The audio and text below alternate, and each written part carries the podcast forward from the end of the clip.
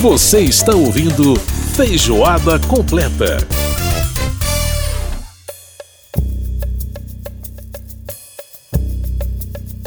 Olha só, o surdo e o baixo juntos, hein? Que coisa linda.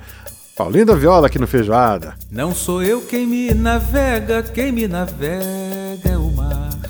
Não sou eu quem me navega, quem me navega. É ele quem me carrega como nem fosse levar. É ele quem me carrega como nem fosse levar. Não sou eu quem me navega, quem me navega. Sensacional, coisa linda demais. Grande Paulinho da Viola. A gente está de volta com Feijoada Completa. Lembrando que você pode participar do nosso programa mandando seu e-mail para rádio.câmara.leg.br. Pode também mandar seu WhatsApp para o 61 999 78 90 80. Coisa bonita demais. Ah, oh, Timoneiro, grande Paulinho da Viola. Pra nunca mais se acabar essa viagem que faz o mar em torno do mar meu velho um dia falou com seu jeito de avisar. Olha, o mar não tem cabelos que a gente possa agarrar. Essa é boa, hein? Ó, o mar não tem cabelos que a gente possa agarrar. Realmente, né? O mar é o mar, né? Aquela sua. todo o seu mistério, né? Bom, gente, o dia 3 de dezembro é o dia. É, Comemora-se o dia Internacional de Luta das Pessoas com Deficiência e foi instituído pela ONU, né, as Nações Unidas, em 1992. E a busca aí de, acessibilidade, enfim, as lutas são muitas e uma delas é a segurança no embarque e desembarque dos serviços de trem e metrô. No dia 1 de setembro deste ano de 2022, a assessora parlamentar Magda Paiva, que tem perda total de visão, ela sofreu uma queda nos trilhos do metrô do metropolitano de São Paulo. É, e quando estava indo para o trabalho, né, ela esteve a, literalmente a centímetros da morte, porque as rodas da composição passaram pertinho dela, mas ela não sofreu ferimentos, né, ela não teve lesão alguma. E é sobre essa história e também sobre essas reivindicações, sobre a luta das pessoas com deficiência por acessibilidade, por cidadania, que a gente conversa agora com a Magda Paiva, que tem muita história para contar para a gente. Magda, muito obrigado por aceitar o nosso convite. Prazer em ter você aqui no programa, tudo bem? Oi, Edson, ouvintes da Rádio Câmara, tudo bem? Tudo bem comigo? Tudo bem com vocês aí? Espero que estejam tendo um dia bem bacana. E obrigada pelo convite, viu? Fiquei muito feliz. Ah, que bom. Bom, vamos então falar um pouquinho, Magda. É, você virou manchete em todos os jornais de, de grande circulação do país, nas televisões, enfim, rádio, na imprensa como um todo. É, por conta de um acidente que você que você sofreu no metrô de São Paulo. Mas é, antes da gente entrar no acidente em si, eu queria que a gente começasse é, pensando no seguinte, né? Você que é uma pessoa que tem deficiência visual total, ou seja, perda total de visão, é, você circula diariamente para ir para o seu trabalho no metrô de São Paulo, como todas as pessoas normalmente fazem né, para poder ir para o seu trabalho de transporte público.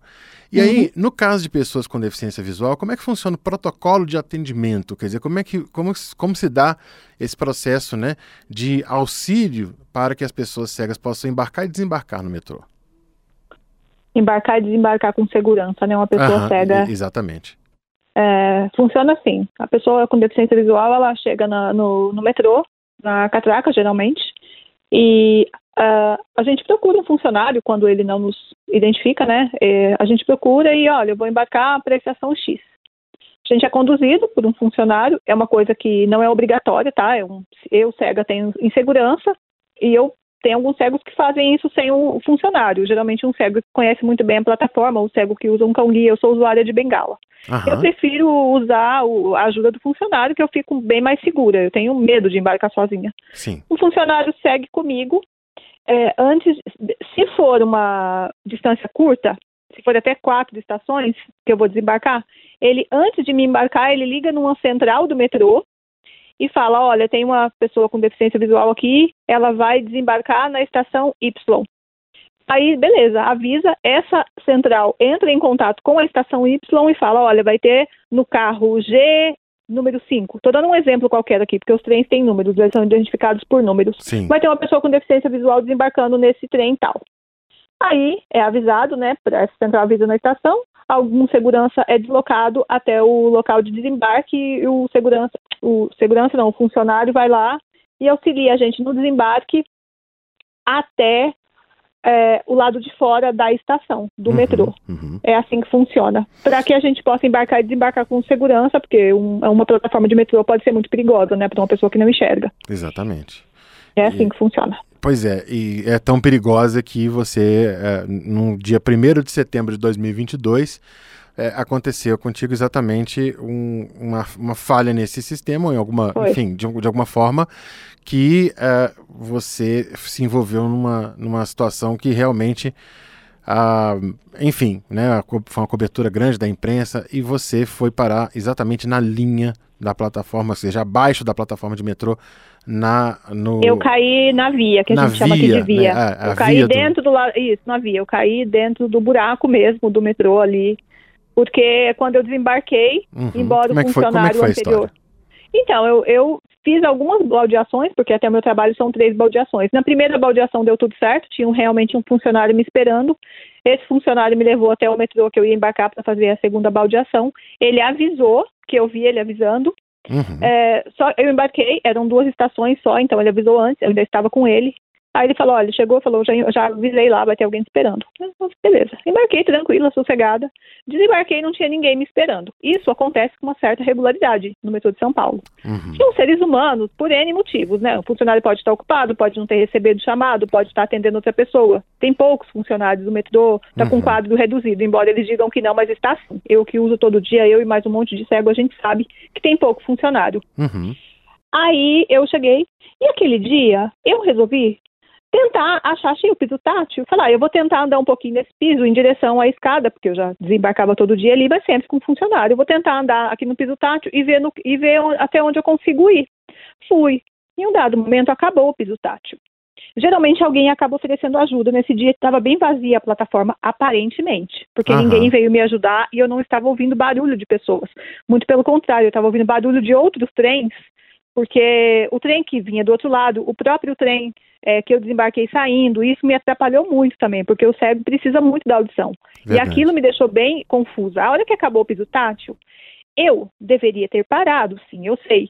Só que, assim, eu falei, eu vou tentar mais um pouquinho para ver o que acontece. Eu estava eu tava com horário. Eu nunca imaginei na minha vida que eu fosse cair na via. E nesse tentar mais um pouquinho, a hora que eu vi, eu estava caindo no Uhum. buraco. Uhum. Na hora eu não percebi que fosse o, a via, a, a linha do trem. Eu só senti uma vergonha muito grande de estar caindo. Eu me senti assim, tipo uma humilhação gigantesca. Eu falei, não tô acreditando que eu tô caindo. Eu caí de pé. Eu fui escorregando assim, caí de pé, com a bengala na mão, fiquei, continuei com ela na mão. Sim. A hora que eu caí, as pessoas começaram a gritar para eu abaixar. Acho que elas gritaram umas duas ou três vezes. No primeiro grito eu não entendi nada. Quando acho que lá pelo segundo, pelo que eu me dei conta, eu percebi que eles estavam gritando para mim, que era para eu abaixar. Aí sim eu me liguei. Eu estou na via. Eu não estou acreditando e eu vou morrer e vou morrer de uma forma ridícula. Foi isso que passou pela minha cabeça naquele momento. Aham. Eu não pensei mais nada. Eu, eu tive muito medo. Tive certeza de que ia morrer naquela hora, absoluta, tipo, vai, vai- agora é meu fim, acabou pra mim, porque eu estou na via, o metrô tava, eu tava, a essa altura eu escutei o metrô vindo, e pelo desespero que as pessoas gritavam pra eu abaixar, eu sabia que o metrô estava próximo. Sim. Aí eu resolvi, pensei, bom, acabou, vou morrer e vai ser uma morte horrível, porque vai doer muito, mas eu vou tentar, eu, de- eu deitei, eu resolvi me deitar, eu deitei na via, e o metrô realmente veio e passou. Só que ele não passou todo, passaram três composições em cima de mim. Eu descobri isso depois, perguntando para funcionários que estavam lá. Aham. Três composições passaram, o metrô abriu, parou na plataforma, abriu a porta, as pessoas desembarcaram, as pessoas embarcaram. Aí sim, uma pessoa que estava lá na plataforma conseguiu avisar para o condutor, ou sei lá, para alguém, que tinha uma pessoa caída lá embaixo. E aí sim, o metrô parou depois que a porta já estava fechada para sair de novo. Aconteceu isso tudo. e eu lá embaixo. As pessoas pediram pra você se abaixar, mas ao invés de abaixar no sentido de, aga- de agachar, né? Você se deitou. Isso.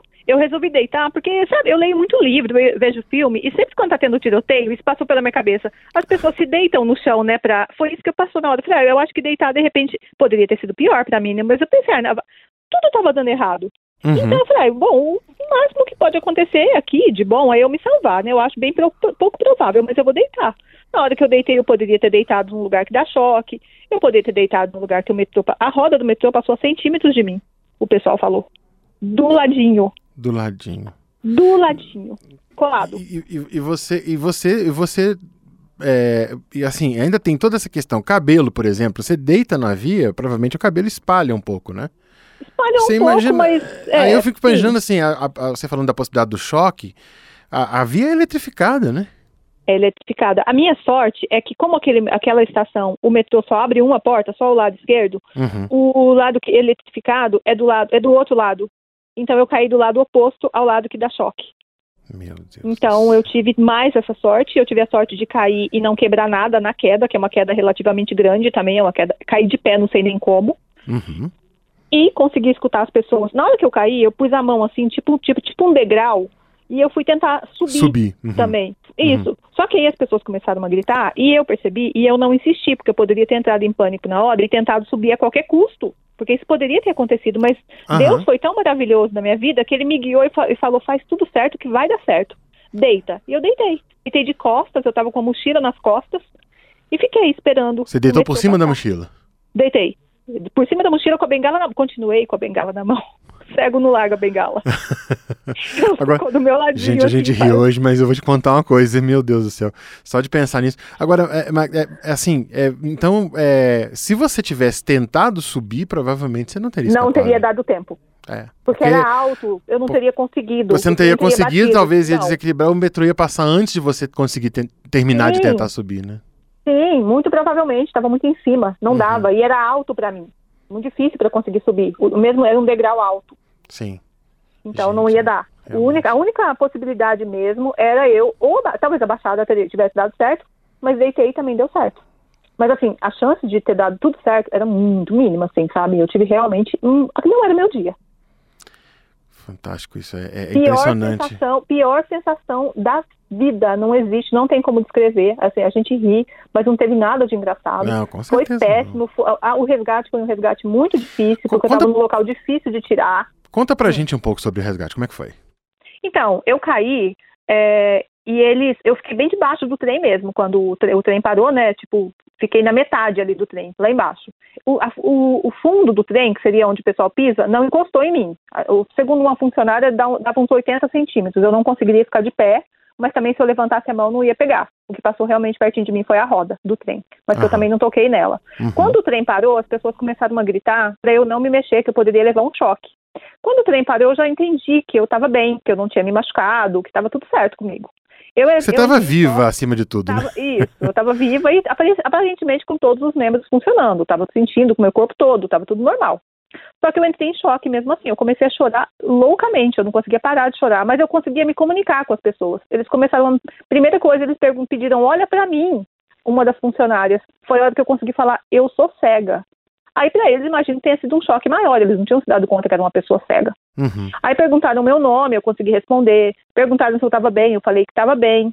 Eles queriam que o trem andasse, terminasse de passar, para ficar mais fácil de me tirar de lá. Depois que já tinham desligado toda a parte elétrica, que eu sabia que tinham desligado, que tinha parado de fazer barulho, ficou um silêncio assim na via, porque antes estava barulho. Acho que não alguma máquina ligada, alguma coisa assim, no próprio trem Aham. já tinha desligado tudo. E aí eles não estavam conseguindo me tirar e eles estavam com medo de eu ter quebrado alguma coisa. E então eles não queriam me deslocar. Eles queriam, eles sugeriram, olha, se o trem passa, terminar de passar, vai ficar muito mais fácil tirar você daí. Mas eu me neguei, eu falei, não, eu não tenho nenhuma condição, vocês não vão fazer isso comigo. Eu, eu falava isso, vocês não vão fazer isso comigo, eu não permito que ligue esse trem, por favor, não façam isso. Aham. E foi quando eles me tiraram, me deslocaram um pouquinho. Tinha uma galera, uma galera comigo essa hora lá embaixo. Pessoal Aham. da segurança do metrô. E eu acabei saindo de pé, saí andando. Eu me desloquei um pouquinho e eles me tiraram entre os trens, entre a- os- as composições, tem um espaço. Sim. Até algumas pessoas com deficiência já, visual já caíram ali, inclusive já até morreram, achando que aquele espaço fosse a porta Fosse a do porta trem. do trem. É isso. Isso, é um espaço até que eu acho que meio grande. Uhum. Conseguiram me tirar por ali. Levou uns 20 minutos esse resgate. Eu saí de lá toda suja, toda detonada, toda assim, mas inteirinha, só com os hematomas, sem arranhão. Esse dia tava frio, então eu tava com roupa de frio, acho que isso me ajudou também a não me machucar. Uhum. Eu tava de tênis, eu tava com uma blusa de nylon grossinha, eu tava de calça jeans. E nem minha bengala quebrou.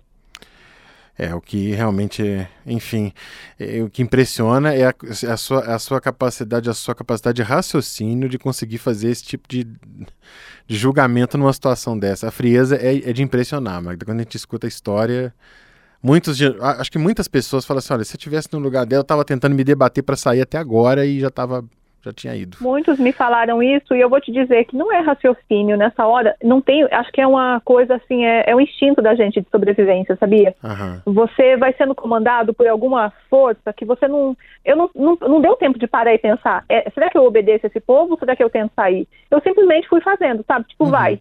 uhum. Como eu te falei, a única coisa que passou pela minha cabeça naquela hora, que foram segundos entre eu cair e as pessoas gritarem e eu deitar, foi que eu Sim. vou morrer, é certeza agora, e vai ser de um jeito ridículo. Foi aham. isso que eu pensei. Uma humilhação tremenda, sabe? Uma vergonha danada. Uhum.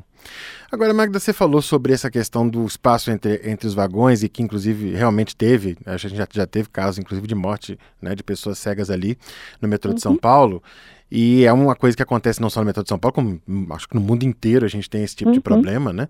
É, o- existe, existe alguma solução que, que seja viável para poder é, impedir? Porque a gente viu que no seu caso, por exemplo, a- o sistema de, de auxílio do segurança teve uma falha, como você mesma disse na sua primeira resposta, que já houve falhas anteriores.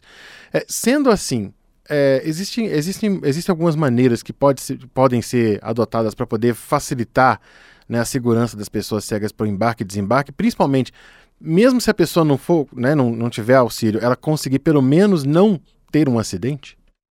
Pelo menos não cair na via, né? Não cair. Exato, ou não entrar no meio dos, dos vagões achando que é a porta. Isso, exatamente. Uma criança, não é só uma pessoa cega, mas tanta gente que poderia ser evitado um acidente ali. Crianças já morreram ali porque se soltaram da, mãe da mão dos pais.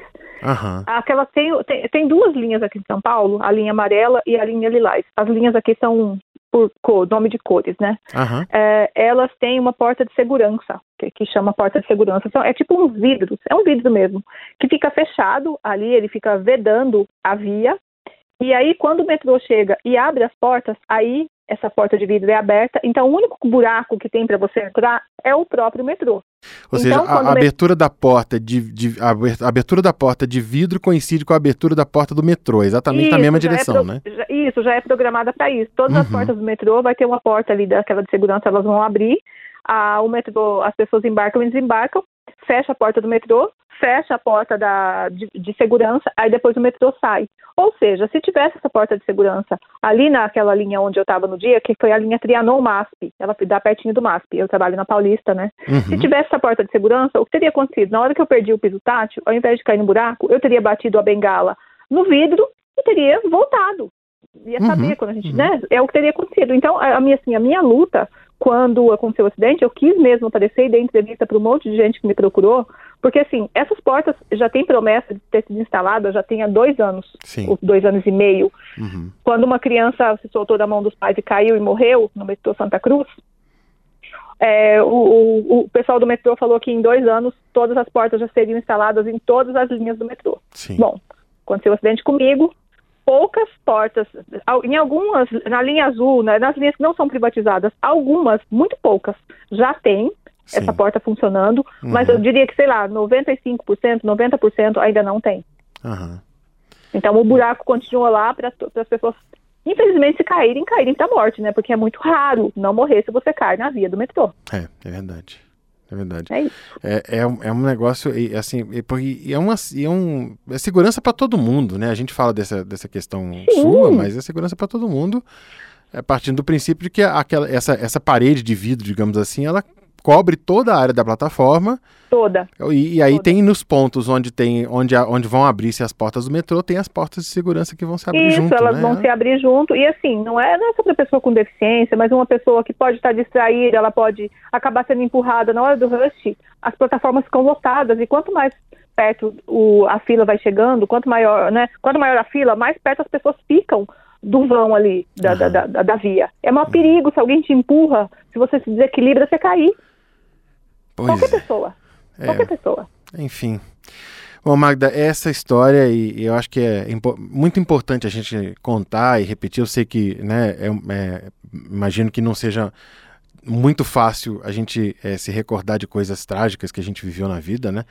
Mas, por outro lado, eu acho que eu acho bacana você fazer isso no sentido de levar até as pessoas um pouco dessa conscientização, até para que, não só no metrô de São Paulo, mas como nas linhas de metrô pelo país afora, né? E a gente sabe que no mundo afora as coisas são até bem piores em alguns casos, uhum. né? Tem lugar que não tem nem auxílio, não tem absolutamente nada. Metrô de Nova York não tem auxílio, metrô de Madrid não tem auxílio, metrô de Lisboa não tem, não tem auxílio. Então a gente sabe que a coisa, a coisa não, é, não é simples. Agora, não é porque a gente é um pouco melhor que os outros em alguns aspectos que a gente não tem que lutar por melhorar mais ainda. E é exatamente por uma segurança que é realmente importantíssima. Né? Metrô é um lugar perigoso, gente. Então é. Não, é, a gente tem que avisar as pessoas, é, é isso, né? É, é, é essencial. E a gente tem o direito de ir e vir com segurança e autonomia também, né? Sem correr risco de cair. Eu acho que é, é, um direito nosso de ir e vir com segurança. A pessoa pega, no meu caso, né, que vai trabalhar, a gente tem horário, nem sempre dá para ficar esperando o funcionário aparecer, se é que ele vai aparecer, porque nem tem funcionário suficiente. Eles são maravilhosos, os funcionários, mas o quadro, infelizmente, está muito reduzido. Então, eu acho que a gente precisa de autonomia e segurança e saber que nada de mal vai acontecer por conta de uma bobagem, né? Que é um. Você acha que o poder público não pode investir numa porta de segurança de metrô? Pode. Uhum. Se pressionar, só isso eu acho.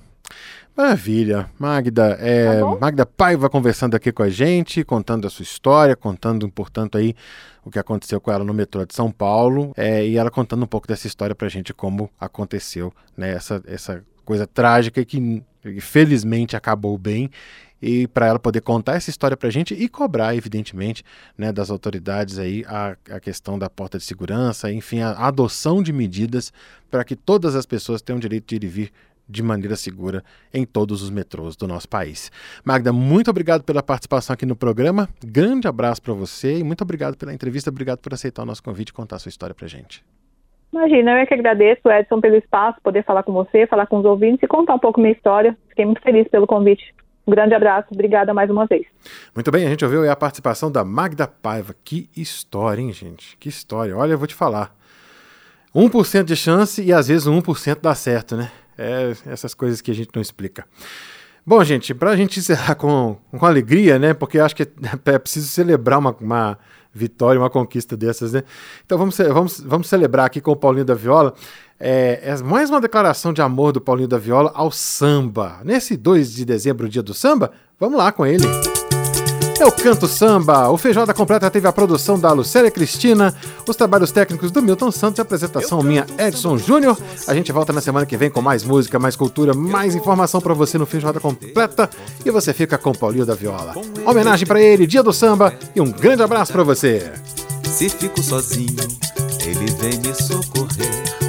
Há muito tempo eu escuto esse papo furado dizendo que o samba acabou. Só se foi quando o dia clareou. Há muito tempo eu escuto esse papo furado dizendo que o samba acabou. Só se foi quando o dia clareou. O samba é alegria, falando coisa da gente. Se você anda tristonho, no samba fica contente. Segura o choro, criança, vou te fazer um carinho. Levando um samba de leve nas cordas do meu cavaquinho. Eu canto samba. Eu canto samba porque sozinho eu me sinto contente. Eu vou ao samba porque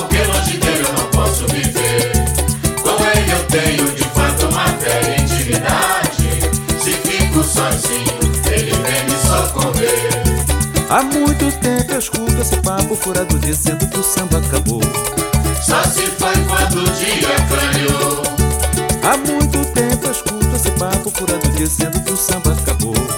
Só se foi quando o dia clareou. O samba é alegria, falando coisas da gente. Se você anda tristonho, no samba fica contente. Fazer um carinho. Levando um samba de leve nas cordas do meu cavaquinho. Eu canto samba. Eu canto samba porque sozinho eu me sinto contente. Eu vou ao samba porque longe dele eu não posso viver. Com ele eu tenho de fato uma fé intimidade. Se fico sozinho, ele vem me socorrer. Há muito tempo eu escuto esse papo furado dizendo que o samba acabou. Só se foi quando o dia clareou. Há muito tempo eu escuto esse papo furado dizendo que o samba acabou. Só se foi quando o dia clareou. Há muito tempo eu escuto esse papo furado dizendo que o samba acabou. Só se foi quando o dia clareou. Há muito tempo eu escuto esse papo furado dizendo que o samba acabou. Só se foi quando o dia Você acabou de ouvir Feijoada Completa. Música e informação com tempero especial para fechar os trabalhos da semana.